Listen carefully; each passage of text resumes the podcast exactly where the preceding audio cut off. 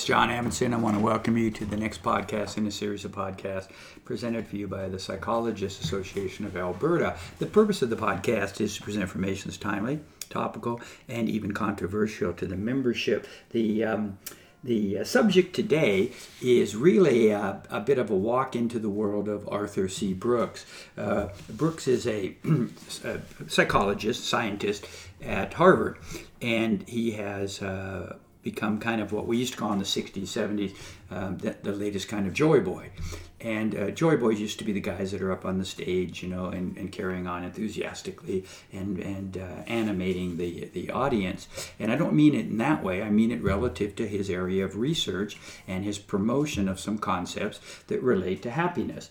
Uh, uh, uh if you go to his website, the first thing you see is there he is holding his book with Oprah.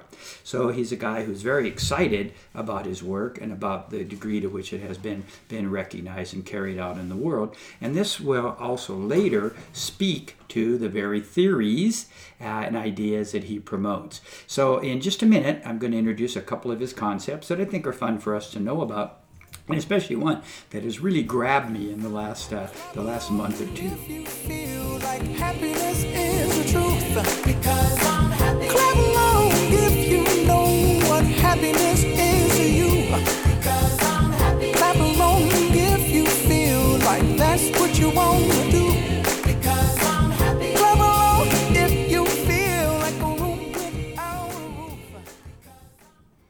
Okay, so jumping right into the world of Arthur Brooks, uh, he's taken the work of some early researchers and then expanded upon this, and he's, he's written a whole bunch of books, and you know predominantly books on you know how to be happier, and what you need to think, and the basic constituents, and formulaic, and all that kind of stuff. But what I liked about the interview with him and the stuff he talks about is the PANAS, and that's the positive and negative affect schedule that was developed in 1988, I think by Watson and Tellegen. Uh, this particular schedule is used to uh, measure and categorize individuals relative to their baseline level of mood and that means the baseline level and the frequency baseline level of frequency and intensity of particular moods. And we all understand this in a kind of a, a naive sense. We know you know we know people that have a higher baseline uh, tolerance and expression of more what we call negative moods and then we know people that have a higher uh, baseline and tolerance and expression of, of positive moods. Now, uh, uh, his uh, position in this, is, as I understand it, is this isn't pejorative and says everybody should be more this way and that and not that way. People should just understand that how they are, and he says genetically and biologically predisposed to a tolerance and presence and a more frequent and intense sense of either the upbeat or the more reflective and um, and and uh, uh, detached sense of moods. And um, detached isn't the best word, but let's let's go right into some of his examples and his categorization of this. You can go onto his website and you can actually take the test if you want. He takes the PANAS scale and then he says at the end he'll classify you as one of four ways. All right, so the first one is individuals who have high tolerance for both um, uh, uh, uh, negative and positive affect, right? Negative and positive moods. So these are people that can be very, very enthusiastic, very excited, very engaged in the world, and then at the same time, um, they're they're comfortable expressing uh, dissatisfaction or, or negativity. So let's use the example of a physicist because uh, I'm he, he, he, I'm going to tell you what he calls these people in a minute. And the guy's working on an equation in his in his in his office, his lab, wherever he is, and he's putting all this stuff together and seems to be really really good. And then all of a sudden he goes, "Now this isn't working out," and he throws his chalk and says, "Damn it, I just can't seem to get this right." So he has a tolerance for this strong and negative emotion and a tolerance for the high positive. And he calls these people mad scientists. That is, they uh, they are have high level of basic mood all the time in, in both domains. Now, it doesn't mean that they're bipolar or are are uh, harmful to their environment. They're just very comfortable with negative emotion and very comfortable with positive emotion. Um, so that point, that points in the direction of the next category. And he says about this category, this is where people would like to be, and that is a higher level of positive mood all the time and a lower level of negative mood. Okay? A higher level of positive and a lower level of negative. And these are people that are uh, less familiar with and less comfortable with the negative, and they can tend to be rose colored glasses and, and, and see the upside of things and try to make the best. He calls these people cheerleaders. So you can understand how uh, many of us in the profession might come out on that side of it. Uh, we'd be mad, more mad scientists and more, um, perhaps, more cheerleader. Uh, uh, nonetheless, this is not about one of these quadrants is better than another. I'm going to emphasize this over and over. Um, we know that couples who do well are individuals who have a lower tolerance for negative mood, so that when they're with each other and things aren't going well, they say, I don't like that feeling. I would rather be encouraging, engaging, um, and incorporative with my partner rather than, uh, you know, what the hell was that about? Well, why can't you do that right? Okay? See, it's not that, that those kinds of expressions are wrong, but they just don't work well often with couples. So you hope that people have a lower tolerance or increase their tolerance for negative mood presence. Because the third quadrant he calls the poets, and they have a more reflective, flat, um, uh, uh, and I'm going to say negative mood level and less positive.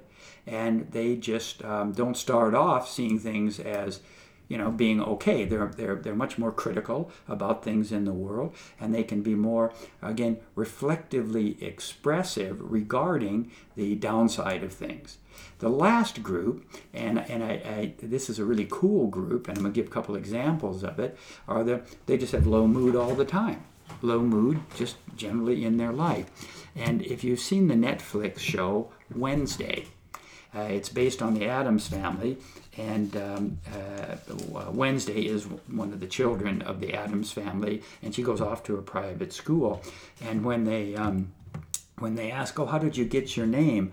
the mother says, "Oh, it's from my favorite poem," and the poem is uh, Wednesday's child is full of woe. That's that's the, the line, and she has low in the in the in the Netflix show, low positive, low negative mood. She's just very very flat, and uh, in the show she has a roommate, and her roommate would be a cheerleader. She has high high positive affect, and and doesn't express a, a lot of negative affect, and of course they drive each other crazy because the the expression of the cheerleader, uh, the, the and, and, by the way, the, the low low, they call them judging people they're very flat. They're very objective. They see the world and they can make good decisions about the world.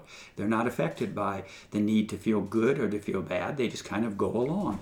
And and so uh, when they interact you can see wednesday just her flat judging quality to it. Uh, she doesn't invest in high or, or low um, um, uh, mood. Doesn't have it. It isn't there. Okay so you've got these four quadrants. The mad scientist high high. The cheerleader high low the poet um, um, um, low high, and then the other one low both. And we can think of people in our lives. Uh, um, uh, just as an example, I was involved with the 2010 Olympics in Vancouver. The, many Russians were there because they were going to have the next Olympics in Sochi. So, you know, you're, you're going there, and as, as volunteers, people that are involved, you often, you know, you greet people and you say hi. And we'd make a joke because we would say that. You know, you say hi to a Russian, and they look at you as if, "Do I know you? What do you want?" See, so the the negative mood, uh, just this kind of flat, reflective, "What is it about?" Uh, was much more predominant, and this leads to then another part of Arthur Brooks' comments. He says, "Genetically, we're stuck." We're, we're, we're put there. Hey, we've got this, we've got this predisposition toward this um, frequency intensity of one or the other mood. But he said that's potentiated, and there's about a 40 to 50 percent impact of our developmental years, how those moods are potentiated or dulled or, or whatever it is.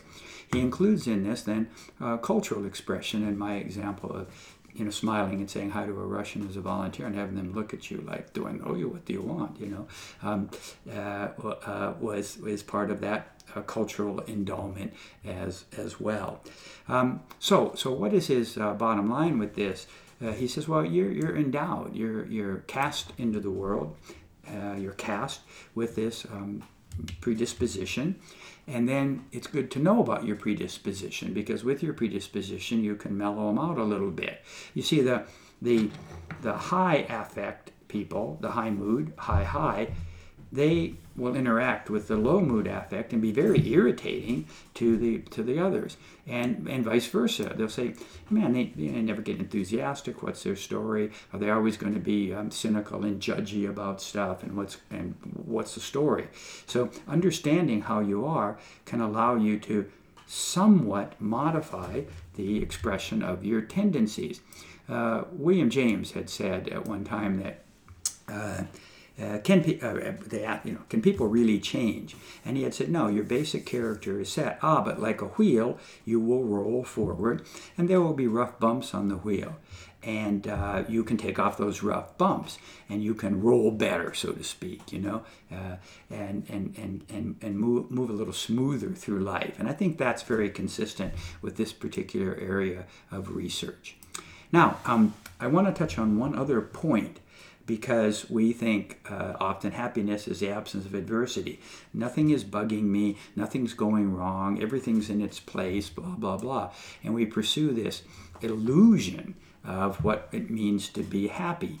And I've spoken of this as being on the hedonic treadmill sometimes, that people say, um, I'm running as fast as I can because I'm going to get someplace and, that, and there's going to be happiness. And they're staying in the same place and they're just running because they're trying to put things in their place, avoid adversity, or, or any one of a number of, of other things. Um, and so he talks about, uh, and I like this term, self initiated, self controlled adversity. That individuals can be very happy in adverse circumstances where they have a hand in the game. So, for example, going back to the physicist in their lab, in their place, they're exposing themselves to high demand characteristics, but because they feel they have a hand in that adversity, they they, find that it makes them very, very happy. So it isn't the absence of, of um, challenging, negative, and adverse circumstances, but it's the way we are in them and how we relate to them. It's also why taking the, the second quadrant, the cheerleader type, the high positive, high negative, they, they often rise to the circumstances, they rise to those challenges. They sort of, they sort of like to suddenly uh, find themselves in a situation where there's some demand characteristics and they can bring the, their level of enthusiasm, excitement uh, to them. Um, the other example, of course, is people in athletics. Someone once asked Lance Armstrong, well, what's the happiness? What's the joy in doing this bike stuff? And he said, huh? What do you mean? There is none. Uh, it it's, just has to be done. It's compelling. So, what he is saying is there is self initiated adversity that has to do with a feeling of being present in the world. Now, I'm not going to go into his, um, his recipes for this, uh, but one of the recipes that Brooks talks about is meaning that there are things in our lives that give us meaning and they're connected then to activities and this leads to, to greater satisfaction. So um, uh, uh, there it is. There's our podcast and uh, into the world of brooks. And i think really for me today the biggest thing is this PANAS stuff. I really like that. And i like the fact that this is you know bedrock hard solid research that's been done and we can classify ourselves and others into these uh, into these categories. Uh, so let's march ourselves out with this idea of certain predispositions and uh, inclinations, and let Albert King talk about his.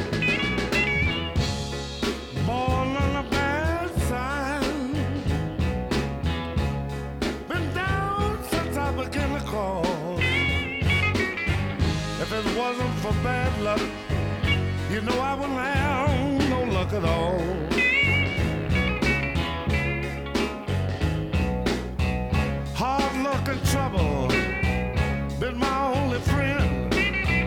I've been on my own.